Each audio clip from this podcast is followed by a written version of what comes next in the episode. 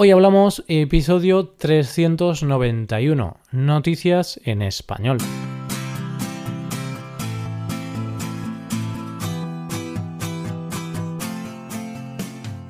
Bienvenido a Hoy Hablamos, el podcast para aprender español cada día. Ya lo sabes, publicamos nuestro podcast de lunes a viernes. Puedes escucharlo en iTunes, en Android o en nuestra página web.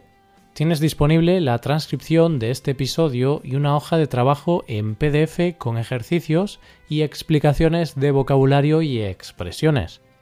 Este contenido solo está disponible para suscriptores premium. Hazte suscriptor premium en hoyhablamos.com. Hola, ¿qué tal, queridos oyentes? Espero que estéis todos muy bien. Hoy volvemos un jueves más con noticias en español. Ya sabes que todos los jueves hablamos de varias noticias que nos han parecido destacables. Hoy, primero, hablaremos de un hombre que ha decidido cambiar su género legalmente para poder ahorrar en el seguro de su coche. En segundo lugar, hablaremos de Google y de cómo la inteligencia artificial podría predecir el día de nuestra muerte. Y por último, comentaremos la curiosa oferta de una empresa americana para trabajar probando colchones. Hoy hablamos de noticias en español.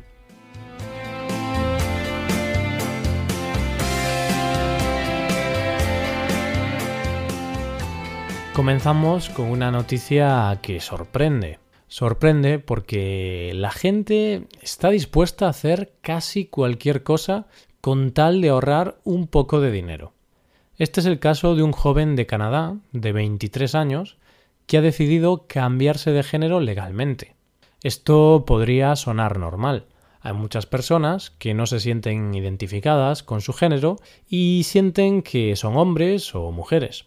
Pero el caso de este chico es distinto, porque su cambio de género ha sido por motivos económicos, no por conciencia de género. En Canadá, debido a que los hombres menores de 25 años tienen una probabilidad más alta de sufrir accidentes que las mujeres, la póliza del seguro para el sexo masculino es bastante más cara. En el caso de este chico, la póliza alcanzaba un total de $4.500 canadienses, $1.100 más que si fuera mujer. Pero su cambio de género ha sido solamente a efectos legales, es decir, no se ha hecho una operación ni nada de eso. Simplemente ahora, en su certificado de nacimiento, pone que su sexo es femenino. Según afirma el protagonista de esta historia, el proceso fue muy simple y sencillo. Solamente tuvo que acudir a su médico y pedir un certificado que validase su cambio legal de sexo. La verdad es que conocía casos de gente que había hecho cosas raras o peculiares para ahorrarse unos euros, pero llegar al extremo de cambiar el género en los documentos legales parece un poco exagerado. Sin duda estamos ante un hombre muy cutre. Bueno, quizá ahora debería decir que estamos ante una mujer muy cutre. Vamos ahora con la segunda noticia del día. En este caso tenemos a la empresa Google como protagonista. Aunque Google la conocemos por su famoso buscador, la verdad es que esta empresa trabaja en numerosos campos tecnológicos distintos y tiene muchas ramificaciones en su negocio. Uno de los campos donde Google hace mucha investigación es el de la inteligencia artificial. Un estudio publicado en la revista Nature afirma que la inteligencia artificial que utiliza Google logra predecir la muerte de un paciente con un 95% de precisión. Este estudio está basado en la recopilación de datos de 114.000 casos de pacientes ingresados más de 24 horas en un hospital. Para analizar todos esos casos se hizo uso de la inteligencia artificial con el sistema de Deep Learning, que sinceramente no sé muy bien qué es, pero sirve para analizar mucha información y sacar conclusiones como las que han sacado en este estudio. Y este sistema no solo ha predicho la posible muerte de los pacientes con bastante exactitud, sino que también ha sido capaz de catalogar informaciones antiguas de informes médicos en formato PDF y también apuntes escritos a mano e incluso poco comprensibles, porque ya sabemos cómo es la letra de los médicos, ¿no? Qué mal escriben. Muchas veces escriben de forma ininteligible. Entiendo que tienen que escribir bastantes informes a lo largo del día, pero a veces parece que en lugar de escribir en español, inglés o el idioma que sea, parece que escriben con jeroglíficos. La Asociación Médica Estadounidense opina que utilizar la inteligencia artificial en el sector médico puede traer beneficios significativos, pero no obstante hay que ser precavidos.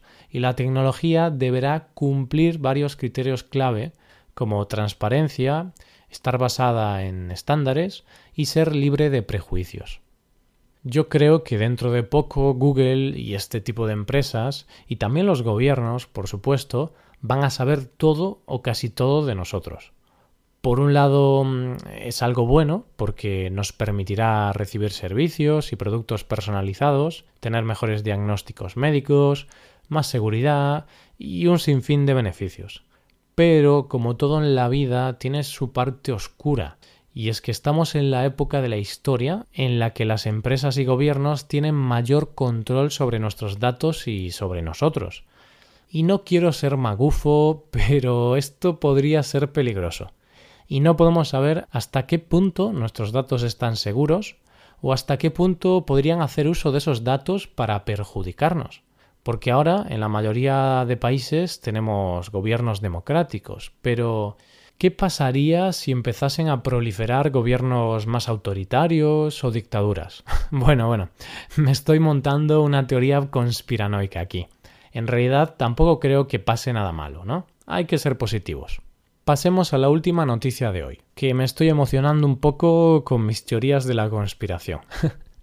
La última de las noticias que tenemos para hoy nos dice que una empresa estadounidense, Mattress Firm, está buscando personas para probar sus colchones.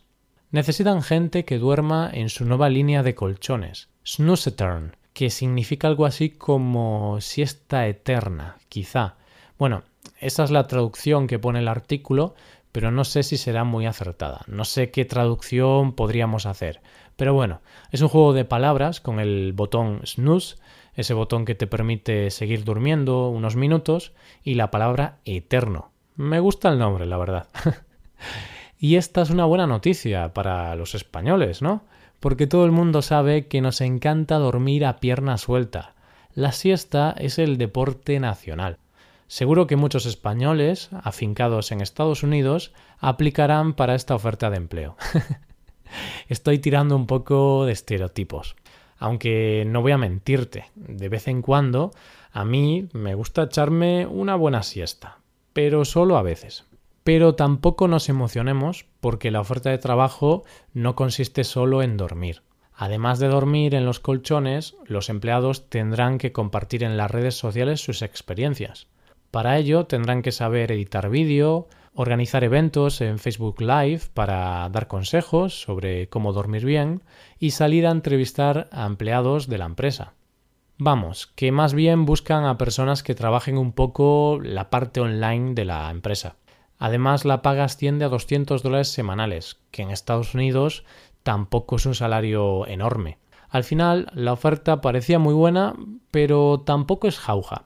Aún así, si te gusta dormir, estar en las redes sociales y editar vídeo, este es tu trabajo. Ojalá en España tuviéramos ofertas así. Hasta ahora nunca he visto nada de este estilo en nuestro país. Y con esto llegamos al final del episodio. Te recuerdo que en nuestra web puedes mejorar tu español de distintas maneras. Por un lado, puedes hacer clases por Skype con profesores certificados y nativos de España. Y por otro lado, puedes hacerte suscriptor premium para poder acceder a la transcripción y a una hoja de trabajo con cada episodio del podcast. Todo esto lo tienes en hoyhablamos.com. Esto es todo. Mañana volvemos con un nuevo episodio de conversación real y sin guión entre Paco y Roy. Yo soy Roy. Lo dicho, nos vemos en el episodio de mañana. Pasa un buen día. Hasta mañana.